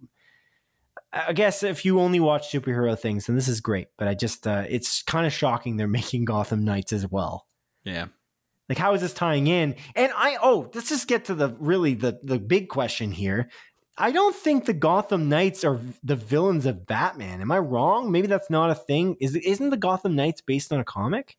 I don't know for sure. I thought, At I least thought the in the Gotham game, Knights, like the video game, is like uh the Red Hood, and uh and like it's like adopted Like- son would have been like Dick Grayson, and yeah, or, isn't that what it is? The Batgirl? Am Yeah, I yeah. crazy? That's what I thought Yeah, I- Gotham Knights was. Me too. Me too. like I'm not joking. Yeah, that, that's at least for the video game. That's like really where I know it from. It it is. Yeah, it's Batgirl, Red Hood, um, Robin, and I think Nightwing. Yeah, yeah, yeah. That's what I thought. So like, yeah, it's literally um three of Batman's adopted sons and Barbara Gordon. Yeah, they're trying to pick up the pieces after Bruce Wayne perishes. Yeah. And the cool thing about the Gotham Knights game is that it's diving into the the Court of Owls. hmm And that seems like a really smart place to go because there's like it's a very shadowy organization that nobody knows too much about. It's also very popular. But yeah, popular in terms of the comics, you mean? Yeah, like well regarded, I should say. Yeah. Uh, yeah, I don't know. Uh, maybe I'm just mistaken. Maybe maybe Gotham Knights is like a newer concept that they're reinventing because it hasn't been too set in stone. I, I'm not sure, but this is a little weird, and I don't know. It just seems dumb. It's another Batman series without Batman. It's and now he's dead, man. and now it's going to be some fucking kid that nobody likes. Fox it's gonna- Gotham series Yeah, it's it's just going to be this kid jumping around. with Maybe, villains. like- let's go And- get the villains' daughters and sons that we never knew anything about, and let's make them cool characters It's like what in a the CW fuck? show. Like wh- I guarantee you, there's going to be like They're gonna be hot. Joker, Joker They're mini, and hot. oh my god, That's what we know. Yeah. Joker's son is going to be a smoke show. yeah. Man, he Look- will have great abs. Yeah. Actually, I, if anything, they'll do like a Joker daughter, something like that. I feel like they'll do something like that. Mm, yeah. Sexy, sexy Joker, sexy lady Joker. Yeah. You're gonna do Riddle, Riddler, but it's it's gonna be so fucking stupid. it's gonna be so dumb. Oh god, Instead of Riddler, it's going to be Riddle Me. yeah. That's, that's really dumb. Anyways, this is fucking stupid. I didn't workshop that joke. But, anyways, uh, point is, I'm glad you tried. they're stupid. they're stupid ideas. I think this is not great. I, I just think that introducing new characters that we've never heard of and then slapping the name Gotham Knights on it is going to be bad. But Mhm. eh, well, look, we don't know for sure. Maybe it's good. I just think if you're going to go for the good old 20 episodes, it's going to be mediocre. But well, I guess we're going to find out. Number two, as reported by CBC News, Canada's largest theater chain, Cineplex, has won $1.24 billion in damages after its lawsuit with UK cinema chain Cineworld. Cineworld was set to purchase Cineplex in 2020 for $2.8 billion. But when the COVID 19 pandemic shook the world in the early days of 2020, Cineworld backed out of their deal, claiming that Cineplex breached its contract by straying from ordinary course when it started reducing spending and deferring its accounts payable to 60 days. Cineplex argued heavily that their actions were quite representative of the rest of the exhibition industry during this global pandemic, and even had landlords and film distributors take the stand in court to plead their case. Cineplex's stance was that Cineworld had backed out of the deal because they were dealing with a case of nothing more than buyer's remorse. And the Ontario Superior Court of Justice agreed by determining that Cineworld must pay Cineplex $1.24 billion in damages for breaching their agreement. Cineworld is currently claiming that they will indeed appeal Judge Barbara Conway's ruling. Adrian, what do you make of this? Yeah, th- this is uh this is freaking wild, man. This is uh something we talked about on one of our first ever episodes of Split Focus to Film and TV podcast about this whole like Cineplex Cineworld deal and how Cineworld backed out of it. And it's nuts because Cineplex is making nearly half the amount they were going to make while still maintaining ownership of their company. It's it's bananas. And like yeah, it this seems outrageous. yeah, it's absolutely outrageous. And this is like one of these like situations where Cineworld is probably like, well, fuck. I, I'm acting like Cineworld and Cineplex are people, but I'm I'm talking about like the board Yeah, yeah, as a whole, essentially. I get it. I get Yeah. what you're saying. I, I Um, see what you're putting down. Thanks, thanks, man. I appreciate you seeing me and what I'm putting down. But yeah, like I don't know, th- this just seems like a wild story, and I, I just wanted to bring it up because it's something that uh, I don't know. I- I got a little bit nostalgic reading about this because, again, it was one of our first things that we talked about, and I don't know. I'm curious with Cineworld, I guess, seeking claims that they'll appeal this, um, whether that will even happen or what will go down with that, and what the ramifications will be for Cineworld directly. Um, there were like w- with Cineworld buying Cineplex. I remember, I think you and I both talked about it. It, it would have been a little bit interesting because I know Cineworld has some sort of subscription service in the UK where you pay like however much money a month and you have just unlimited tickets. And we brought up like, oh, that'd be freaking neat if we got that here in Canada. And then you know, Cineplex came around and they launched um, uh, what is it called? Movie Pass, Cineplex, Cineclub, right? Yeah, Cineclub, which we Yeah, both Cineclub. subscribe to, honestly, and it's again a really, really good deal. So if you're a Canadian and you have the chance to to buy it, I, I would do it if you ever go to the movies. Because Mhm. the greatest thing about it, in my opinion, it's kind of like Audible credits.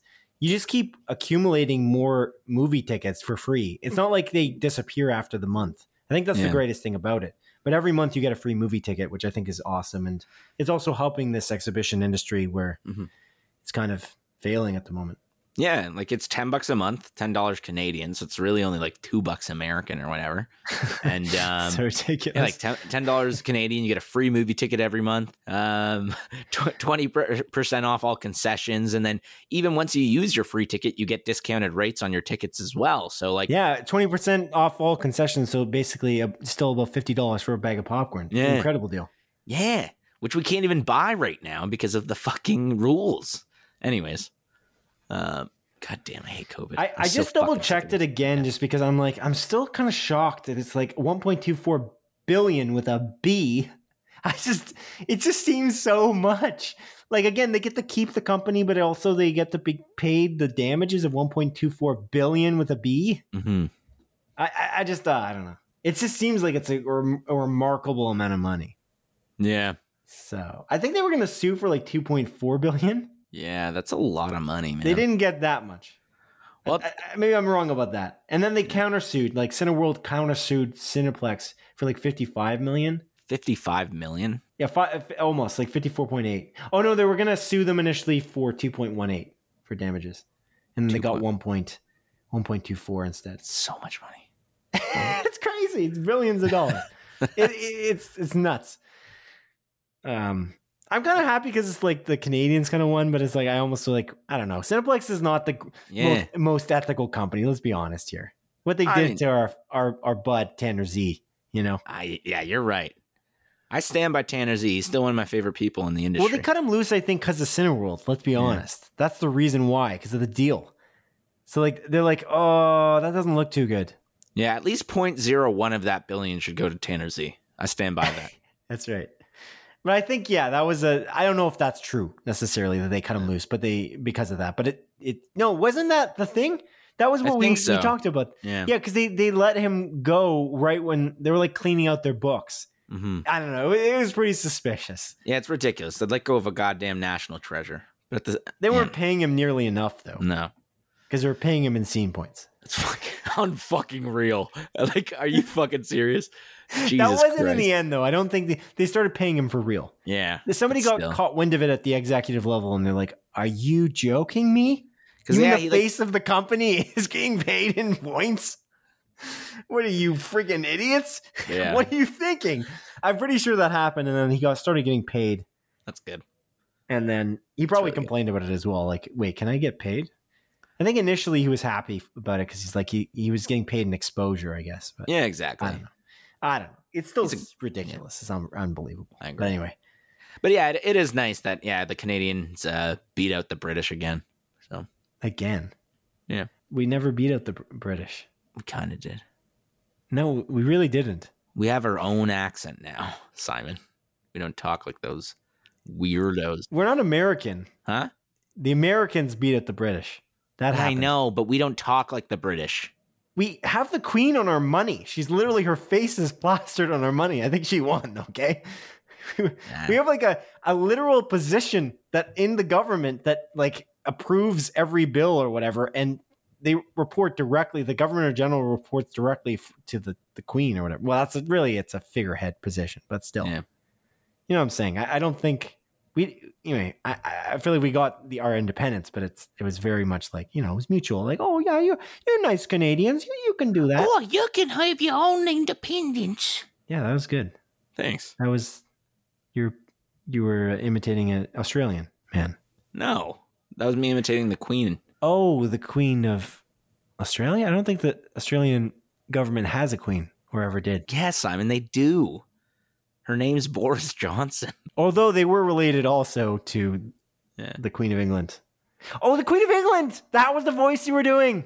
Yeah. Oh my gosh, unbelievable, unbelievable, Adrian. That was my. That was a very. Sh- I haven't practiced in a while. Shoddy uh, Jerry Seinfeld impression. It was all right. Yeah, I'm gonna let you have it. it wasn't very good. Number three. Oi. As publication deadline reports, Warner Brothers has set release dates for its theatrical exclusive premieres for DC's The Blue Beetle, zombie movie adaptation The Last Train to New York, and the animated Wizard of Oz spin-off film Toto. The Last Train to New York is an adaptation of the highly regarded South Korean zombie film Train to Busan and will launch on April 23rd, 2023. The Blue Beetle movie will be directed by Charm City Kings director Angel Manuel Soto and will launch on August 18th, 2023. Finally, the animated Toto movie is meant to follow the story of Wizard of Oz from Dorothy's dog Toto's perspective and will debut on February 2nd, 2024. Adrian, three movies with new release dates from Warner Brothers. What are you thinking about that? Well, Simon, what I'm thinking is it's interesting because the Blue Beetle movie was originally announced as an HBO Max exclusive film, Yes. which I think was announced at DC Fandom, if I recall correctly. So it's kind of neat that they're, you know, backing down from that and and are going to release this movie theatrically. So I think that's just a that's just a win in general for people like us that love going to the theater. Um, Yeah. So I, I, I did want to Assuming just we don't have some other insane variant of COVID that's going to just ravage the world. So, Yeah. Yeah.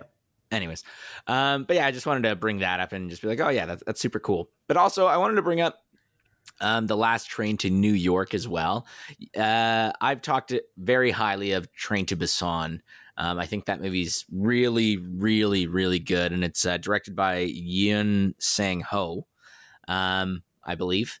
Uh, and by I believe, I'm reading that off Google right now. And I know uh, you also watched that movie. I think reviewed it on this podcast, and you also really liked it. Um, so I don't know. I'm I'm kind of interested in the Last Train to New York. I, f- I feel like it is an adaptation, and you know they're Americanizing it or whatever. But I, I- think it can be done well. Um, and I'm curious to see like an I guess an Americanized version of it. Now, what's interesting is the last train to New York. Uh, I forget the director's name. I looked this up prior. I totally forgot the guy's name though. It's actually being directed by an Indonesian director, which is kind of interesting. So although it is like an American version, it's not necessarily being made by uh, some just like American dude, I guess. Which is Isn't a, he? Is, what do you mean? He's like a guy who's. Well, I mean, like I'm sure he lives in America. Well, it's a multicultural nation. Is it America? Are you serious? Well, they're not doing it very well necessarily. Yeah. Not to diss uh, you guys over there, but some of you are pretty good. Racism might be a problem. Yeah. Um. So Timo, uh, to oh, I'm gonna butcher this. Tja Tjahjanto, T J A H J A N T O. Um, he's he's the guy doing the remake, and then James Wan's producing, which is kind of cool. Um, but uh, one thing I wanted to talk about real briefly is I never mentioned it on the show, I don't think, but I tried to watch the Train to Busan sequel, Peninsula. Right. Um, this was a few months ago, and I literally could not get through it. I watched like the first like 30 minutes and I was like, this is fucking garbage. I was like, what the fuck is this? And it was like a. It, what blew me away as well is it's by the same director that made the first one. So it's not even like, it, it's not even like, you know, them trying to like make, you know, a bunch of money on it or whatever and, and do something, you know, just continue it and, and not respect the original source material. It's literally by the guy that made the original movie. And, goddamn, I thought it was genuinely awful. I, I could not get through it. Um, the CG was absolutely atrocious and everything like that. And Yeon Sang Ho, um, he actually just came out with a Netflix series called Hellbound, which is about like demons coming from the ground and just killing a bunch of people, which looks mm-hmm. interesting. Mm-hmm. I kind of do want to watch it, but uh, after watching Train to Busan Peninsula, I was just like, ugh, this is this is just not good. I did not like it. Um, I even paid for the rental. I think I paid like five bucks, and I was like, I, started watching. I was like, I, I just can't, I can't, I can't do it. I can't do it. So uh, one of the reasons I, I, chose this story was to tell people not to watch the sequel to Train to Busan. That was, that was one of two reasons. I see. Yeah, I don't really have much else to say. Uh, I I don't really care for Wizard of Oz, uh, Toto movie personally, but I don't know about you. Yeah, what are your thoughts? Uh, I know that just that felt very abrupt, like the way I just explained that, but yeah. I just wanted to make these two points. I was just trying to find something else about that director. I just don't know anything about him, and the way you talked about him is like he just kind of moved to the United States yesterday. But uh, yeah, I'm just looking it up just to see w- what his deal is. Like, what did he make before? Was it good? Uh, but I can't find it, and I can't even find the last train to New York on IMDb. Really, it's like an empty page. There's like no info on it, hmm. which is weird. Um, but yeah, I don't know. I just I want to know what he did. But Let's anyway, find out together. Uh, Arts, I don't know if you can find out. Perfect. The Blue Beetle, I don't have any connection to. I don't know what it's going to be, and I don't know if I should be looking forward to it. There's a lot of there's a lot of DC adaptations that are coming out. There's a lot of uh, superhero movies, and uh, I don't have superhero fatigue. I got I got to be honest because there's so many good ones. And like when you watch this movie like Spider Man No Way Home, and you you and I, you know, we loved it so much. Like we are definitely not fatigued. Um, I'm down for every you know episode of Hawkeye. I'm I'm down for all of these things, but I am a little I'm a little wary of of kind of mediocre ones. So I, am I'm, mm-hmm. I'm hoping like because we just talked about it moments ago, the Gotham Knights thing is just not interesting to me at all because it just seems like it's going to be mediocrity but I'm not sure. I mean, we could be wrong. It just seems I don't know. I'm I'm hoping the Blue Beetle is good, mm-hmm. but it is a lesser known hero from what I understand, and uh, yeah. So we'll see what it is. I, am curious, and it's yeah. interesting that it's going to theaters. That that might mean that they have more confidence in it, which is great. Which yeah, is I know news, Blue I Beetle is usually partnered with like another DC superhero, Gold something. I, I forget oh. the name. Um, I'm not familiar. I know Ken probably is. So um, Ken, if, if you're if you're listening and and you have more insight, I would love for you to write in and just kind of clarify this stuff for us for next week. Um, My uh, thing about the Train to Busan is go watch the Train to Busan. Do you need to have a remake for the Train to Busan called The Last Train to New York? The answer is no. yeah, definitely not. Do we did we need this movie? Not really. Do we need a remake for Squid Game, but in English? No. Go watch Squid Game. Uh, dubbed, not In sub. in Korean. Sorry, sub, not dubbed. Yeah, yeah. I almost did the opposite. Mhm. Yeah, subbed. That's definitely subtitles, not dubs. Don't dub dubbing English on Squid Game. It's not even it's not even about whether dub is worse in that in that case. I just feel like it, it is genuinely worse and not well done for the dub. It- it's so jarring in the first five minutes of that freaking show. Anyways, watch Squid Game. Squid Game's amazing. Watch I Train to know that. Busan. It's amazing. Why do we do we need a, a remake? I don't know. if you do it and you kind of you know make it your own i suppose like the movie uh, the departed which ended up being like a martin scorsese movie was an adaptation of a movie from elsewhere and now i'm blanking on the movie history of where the departed was initially remade from I don't know. so i'm looking it up just to make sure Cool. let's just see it's a remake of a 2002 hong kong film called Inter- Infernal Affairs oh, okay. but The Departed is like an Oscar nominated film that's highly regarded. It's got an incredible cast and it's Martin Scorsese. Have Yeah. you watched The Departed, Adrian? no. Not related to these films that we're talking about at all, but I'm just saying as a concept. That was a really good remake. But I think that the the concept of zombies on a train is cool, but it's pretty thin. Like The Departed is a pretty high high concept. Like there's a lot going on there. There's there's a lot to to look at. I don't know that there's a lot to do in this particular situation. So I I, I- don't I kind of miss the point of why you're making this into an English adaptation. Yeah, I don't know. Am I missing the magic of why this is good? I don't know. I think it's just uh, to appeal to a wider audience. Um, some people just don't like to read, don't like watching um, like movies from other places, and I guess, I guess they just wanted it to uh, to show tell the story to other people. Is Uh, that but- kind of out of touch though, considering Squid Yeah. Game, or are you, are you saying that Squid Game's going to be now going to be made into an English adaptation?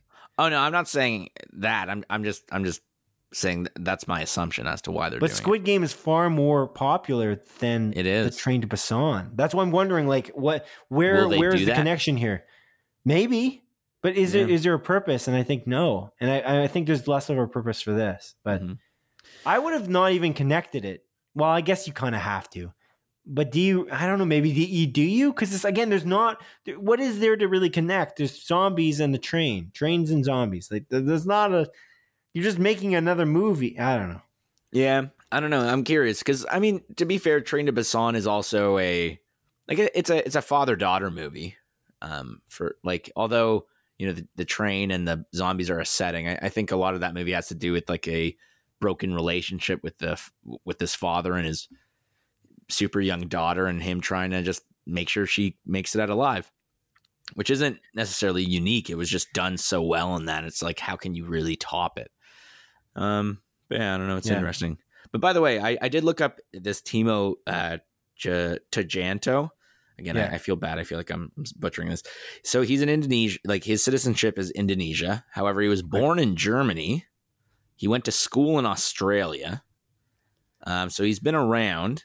His probably like one of his better known movies was uh, maybe not better known, but a very well regarded movie that just recently came out is VHS '94 Oh, which came out this year, yeah, which yeah. I think is like above a 90% on Rotten Tomatoes. I'm going to look this up. It is a 92% on Rotten Tomatoes. okay. So that's his like most recent movie that he did. He also did, I guess, VHS 2, The Night Comes for Us, which I haven't watched. I haven't seen any of his movies, to be fair. But uh, he has made movies, and I guess his most recent one is very well regarded in the horror space and critically, I guess, in general. So, Right. Yeah. So maybe he's the right guy for it. Who knows? I just don't see what the point of his nationality has to do with the adaptation. That's why I called it out. Oh, I mean, it doesn't really have anything to do with it. I'm just saying he's not an American. Because like if you look at like Taika, Taika is from uh, New Zealand, right? Yeah, he is. But he could easily adapt, adapt like uh, he could do an English adaptation for anything. hmm But he's not American, so that's why Well- I called it out. Well, like Indonesia isn't a English dominant speaking country, isn't it? Oh, I see, because they don't speak English. Yeah. Hmm. Anyways, doesn't really matter. Uh, Other than that, I love the Wizard of Oz. so Toto, uh, Toto's perspective, does it interest me? I don't know. Is it going to be good? Will they put Toto's Africa in the movie? Toto's, Africa. I hope so. That's the most important thing. But if you think about these three movies, none, none of these are particularly like, oh wow, I'm so excited for this. Yeah. Really, like, show me more. Show me what you got. Show me what you got. And then we can go from there. Now on to the montage, a sequence of our show in which I briefly present the week's smaller news stories as Adrian delivers a brisk verdict. Number one, as Variety reports, the Awake series actor Wilmer Valderrama has been cast as Zorro in the upcoming Zorro TV series from streamer Disney Plus. Neat. Do you have any attachment to Zorro, Simon? I enjoyed the Antonio Banderas movies. Yeah. Me too, kind of. From what I remember. Number two, as Deadline reports, the M. Night Shyamalan and Tony Basgallop produced horror TV series Servant has been renewed by streamer Apple TV Plus for a fourth and final season. Oh, does this excite you, Simon? It sure does. Number three. According to publication The Hollywood Reporter, director Denis Villeneuve will direct a film adaptation of Arthur C. Clarke's science fiction novel Rendezvous with Rama. I don't know what that is, but I'm down for anything Denny Villeneuve does. Denny Villeneuve, sorry. Number four. According to Variety, Sonic the Hedgehog actor Ben Schwartz has been cast in the horror film based around Dracula's henchman, Renfield, which is also set to star Nicolas Cage, Nicholas Hoult, and Awkwafina. When we brought this up a couple weeks ago, you mentioned that you thought that this would be a horror movie, and I was like, I don't think they said that. At this point, yeah, this is probably a horror movie. Sorry, a comedy movie. I meant comedy movie. Yeah, horror comedy is what I thought. Horror comedy. Thought it might be. Number five. As Variety reports, the Apple TV Plus thriller series Suspicion, starring Kill Bill actress Uma Thurman, is set to air on February 4th, 2022. Ooh. Hmm. I have the slight suspicion that this will have high production value, like all the other Apple TV shows, TV Plus shows. Number six, as reported by Deadline, network CBS has renewed the CSI Las Vegas revival for a second season, but Gil Grissom actor William Petersen will not reprise his role despite his presence in the first season. Are you kidding me? This is unbelievable. What's the point? I did actually really like CSI Las Vegas back in the day. Number seven, as Deadline reports, Law and Order actor Sam Waterston is set to reprise his role as lawyer Jack McCoy in producer Dick Wolf's recently revived 21st season of Law and Order. Amazing. Good stuff. I don't think you got a show without Sam Waterston. Gotta be honest. You don't? He's pretty quintessential to that series, I think. Number eight. As Variety reports, industry analysts are predicting a very strong year for the box office in 2022. The forecasts predict that 2022 will boast sales double that of what we've seen in 2021. It doesn't feel like it right about now, but let's hope so. Number 9. As Variety reports, Reservation Dogs creator Sterlin Harjo has just signed an overall deal with Network FX that will enable him to develop further projects for FX while he continues to showrun his Golden Globes nominated Reservation Dogs series. Neat. I heard really good things about this Reservation Dogs series, and I want to say it is on Star here in Canada. Disney Plus Star. Number 10, as followed by The Hollywood Reporter, Showtime's incredibly well reviewed plane crash based coming of age drama series Yellow Jackets has been renewed for a second season. Creators Ashley Lyle and Bart Nickerson are planning for a five season run. Oh, okay. Interesting. Yeah, I've heard very good things about this Yellow Jackets show. For whatever reason, I thought it was about wasps. It's 100% on Rotten Tomatoes right now. 100%, That's wild. which is pretty rare for a show that's kind of been out for a couple months. Mm-hmm. And that concludes the montage. Montage. Arcane is also 100% on Rotten Tomatoes. Again, pretty rare stuff. Yeah. Pretty rare. Oh my goodness. Oh man, I'm tired. This is a long episode. In that we recorded the A Closer Look Spider Man episode inside this episode, so it's a lot more work than expected. and uh, we're clocking in a, at a recording time of three hours and something now. Mm-hmm. This episode, of course, will not be three hours. It'll probably be around two. I'm trying to take a guess based on the time we took to record the closer look. But, anyways, you can look forward to in a closer look episode about Spider Man No Way Home. If you did watch that movie, uh, and that that will launch on Wednesday, which I did not say so far. That should launch on Wednesday of this week. So Mhm. if you are excited to see what we have to say in detail about Spider-Man No Way Home, you can do that. Adrian, what do you got for me at this point in the episode? What do you got for me? I got new releases for you, Simon. Oh, Yeah, this is for the week of December 20th to December the 26th. That's a Monday to a Sunday, as per usual, my friend. And the first movie that's coming out is coming out on Tuesday, December the 21st. And it's a movie called Grumpy Christmas. This is a Netflix original movie, and it's about a family that goes to the beach. And their Christmas goes awry on this beach when the family members start a Christmas competition. okay. Yeah. What time is it now? Oh my God, it's 1.30 in the morning. Yeah, I gotta work Jesus at Christ. 12.30 tomorrow. Oh, that's good for you. Yeah. I work What in time the do you work?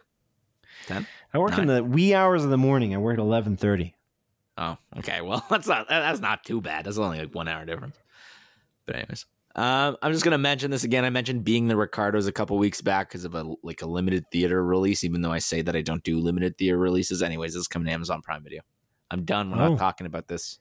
I'm gonna continue. So that Well, we might talk about it later because we might just review it if we watch it. It's about I Love going to. Lucy. It's got uh, it's got uh, it's got uh, Javier Bardem in it. I'm not gonna watch it. It's uh, it's it's written and directed by uh, Aaron Sorkin. Oh, it is. Can you, believe, can you believe it? Can you believe it? Oh, then Yeah, maybe I will watch it. Okay. Yeah. What are you talking about? Okay, maybe I will watch Aaron it. Sorkin. You love Aaron Sorkin. I do. I do indeed. Okay, yeah, maybe I'll watch that. Okay. I don't know Anyways, what I'm gonna- accent you were going for as a follow up to mine. Hey, man. Wait. All right, next up, our movie's coming out on Wednesday, December the 22nd. The first one is The Matrix Resurrections. This is coming to HBO Max in the United States and then uh, theaters everywhere else. This is the fourth Matrix movie. Oh, man. Crazy. Yeah. Sing 2 is up next. This is uh, coming to theaters, and this is the sequel to Sing 1, which is by Illumination Pictures, who I don't really like. No, you don't. Yeah. Then the next movie is The King's Man. It's confirmed by uh, Cineplex. It's also coming to theaters. This is the third one, but it's a prequel to them. Yes, and I don't think it's well reviewed, if I'm No? not mistaken. No, You serious? The I'll double check it, but King's Man. I think it's below sixty. Maybe I'm wrong. It's a 48, yeah. Damn, that's too bad. Yikes! What was the second one rated? The Kingsman I think it was like sixty-four, Golden Compass or whatever? 63. Golden Circle. maybe. but- No, that's a Mm. 51. Oh, Oh. no! Man, I, I- it's like, how do Am you I slip- wrong, or was there a, was there a moment in which the guy went into a girl's vagina in the movie? Yeah, he was fingering her. like to plant some kind of a like a, a microchip or something. Like fingers her, and then Yeah, you go you go through like the it's a very weird plot line. Yeah, what a weird It's a little strange. Yeah. I felt like it was a mite unnecessary. Yeah, probably. Anyways, the next movies coming out are, are coming out Friday, December the 24th, which is Christmas Eve, Simon. Um, and the first one is at 1,000 Miles from Christmas. is a Netflix original movie, and it's uh, it's about a dude who hates Christmas and a woman who tries to change his mind. She's all like, "Christmas is good, actually," and he's like, "No, I don't really like Christmas. I'm gonna I'm gonna drive 1,000 miles away from Christmas." And then she's Yeah. like, "You idiot! Christmas isn't a place. Christmas is the time of year. It's wherever you are." Hmm. That's the plot of the movie. Hmm. Don't Look Up is up next. Uh, it's a Netflix original movie. I'm excited for this one. This is the uh, Adam McKay directed movie. Really great cast. It's not being reviewed too well, but I still want to watch this, so I'm going to watch it. Hmm. Yeah. Next up is Minnal Murali. This is a Netflix original Hindi superhero comedy. Simon. And then the next movie that's coming is Stand By Me Doraemon 2. This is a Netflix original Japanese animated adventure about a wedding, I think. Originally, I thought it had to do with some sort of Digimon named Doraemon. It's not Digimon related though. So Yeah, it did strike. It's funny. I it, I just I I know you're joking, but as soon as you read that, I was like, that reminds me of something, and then I thought Digimon. Yeah. digital monsters. Digimon are the champions. Yeah. Digimon, digital monsters. Digimon are the champions. I feel like we're giving away our nerd cards. Change into digital champions to save the Nerd alert. digital. Nerd alert! Oh, I thought you said. Nerd Alert! I thought, when I said to save the, I thought you said 9 11 randomly, but then you said nerd alert. So No. I was like, Jesus! Oh my god. my God. Anyways, Oh, I'm going to continue this. man. Saturday, December the 25th, which is You know what we're doing on this episode? We're killing it with the humor. We're Just incredible humor. we are so funny. It's ridiculous. Oh my god. This particular episode. Wow. All of it. Every episode, before and after, is going to be the funniest thing you've ever heard in your goddamn life. I guarantee it. That's right. Before and after the episode. Mm-hmm. Everything after it and before listening to our episode. Yeah, But not during. No. Definitely not during. That's the key. Uh, anyways, coming out on Christmas Day. It's a movie called A Journal for Jordan. This is confirmed by Cineplex. This is uh this is uh this is a theaters movie. It's coming out to theaters and it's starting starring Michael B. Jordan. Is it his journal or is he playing a guy named Jordan? I don't know. I didn't really look into it. Hmm. Yeah. American Underdog is up next, and this is confirmed by Cineplex. is coming to theaters. This is based on a true story about football, and I imagine it's uh, it has something to do with an underdog. Not something I really care about. So I'm going to continue. The Tragedy of Macbeth. This is confirmed by Cineplex. It's coming to theaters this day. It's an adaptation of the play Macbeth, written by, written by, written uh, by by um Shakespeare. Jesus, Jesus, I was wondering if you just didn't I forgot. know who wrote it or No, I knew. I was going to help you out in a moment, but Ugh. but you got it. You did it. You arrived at the conclusion. Thank you. And then the last movie coming out is coming out on Sunday, December the 26th, and it's a movie called Lulli. It's a Netflix movie about a medical student that gets the power to hear people's thoughts, Simon. And that's it. That's all, baby. That's it. That's all. That's excellent. Thanks. That's excellent. Yeah, not too many movies. I just realized that this is the last episode that we uh we air before Christmas, Adrian. It's true. It's uh it's interesting. It's interesting. I did uh, I watched actually a Christmas movie called Klaus, which is like a, a Netflix original movie. It's an animated film with J.K. Simmons and Jason Schwartzman. Whoa. I should Yeah. just mention it because it is a Christmas movie, and I feel like it's uh, it's a good time to mention it now. Um, it was a really good movie. It's an animated film, very very well done. It's a very uh, I I shouldn't say completely original, but it, in in the way that kind of you often see very traditional type Christmas movies about Santa Claus, etc. This one is uh, a little bit more off the beaten path, and I do appreciate that quite a bit. It's a very uh, heartfelt tale. Did I shed a tear? I can't remember now but it is quite good and it's a it's an animation studio that i don't see very often and now i'm blanking on who did it but it's um think the director's animation studio or, or whatnot. Let's, let's, let's look it up real quick before we wrap this guy up. Ah yes. Sergio Pablos' animation studio. And the the the, the actual film was originated in in spain which is pretty cool. But bottom line very good movie. And it also stars Norm Macdonald in it, Oh. which I very much appreciated Yeah. because I don't recall him being in any animated movie that I've listened, watched, uh, or listened to him in in the near past. It's one way to put it. It is one way to put it. My words are not working for me right now, and I'd like to wrap this guy up. Adrian, do you got anything else to say before we close Split Focus episode 77 off? Mm, no, not really. Uh, I really loved Spider Man. I uh, I enjoyed f- recording this with you, even though we've been uh, talking for technically over like three hours, like three hours and twenty plus minutes at this point. Even though we're gonna edit some, or well, not me, you are. Sorry, you're gonna edit it all together, and we're gonna put out that closer look episode. People can listen to it on all podcast services around the globe, whether it's Apple Podcasts, Spotify's podcasts, Google Podcasts. Amazon podcasts, uh, iHeartRadio, I'm guessing, probably, maybe. Yes. Um, Podbean. Yeah, Podbean, which is where our website is. Yeah. Yes, it's all YouTube. free, Adrian. This is a free podcast. You're listening to it for free. For free. The only thing you're paying is your time And your love. and your kindness. And if you could write us a review on some of these podcast services, like specifically on Apple Podcasts, we'd appreciate it very much. We'd uh, we'd think of it as a Christmas gift to us. Mm-hmm. All right, Adrian. I think that's about it. I think that's about it. It's about it. I appreciated hearing your uh, opinion about Spider-Man: No Way Home because we don't talk outside this podcast. And although we went to see the movie together in the same theater, we didn't say anything about it after the film, and I, we kind of just went saw separate ways after nodding to each other very slightly. So um, it was nice to see your opinion and uh, to see how much you loved it. And uh, I really do hope to go see it with you again soon, maybe with Ken, if we can find a, a theater showtime that we can um, that we, we that is not packed.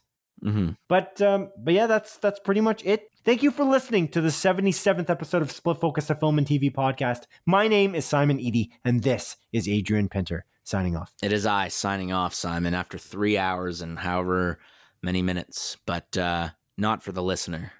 But you know who else signed up at, at around the three hour mark? Um, Ben Affleck's Batman and the movie Batman v Superman, um, Dawn of Justice Ultimate Edition, which is a good movie. It's a great movie, even. And its uh, shorter counterpart, just Batman v Superman, also a good movie. And so is uh, Resident Evil Welcome to Raccoon Town. That's a good movie. I like that movie a lot, actually. And uh, that's it. That's all, baby. That's it. That's all. Take care. Goodbye. Goodbye.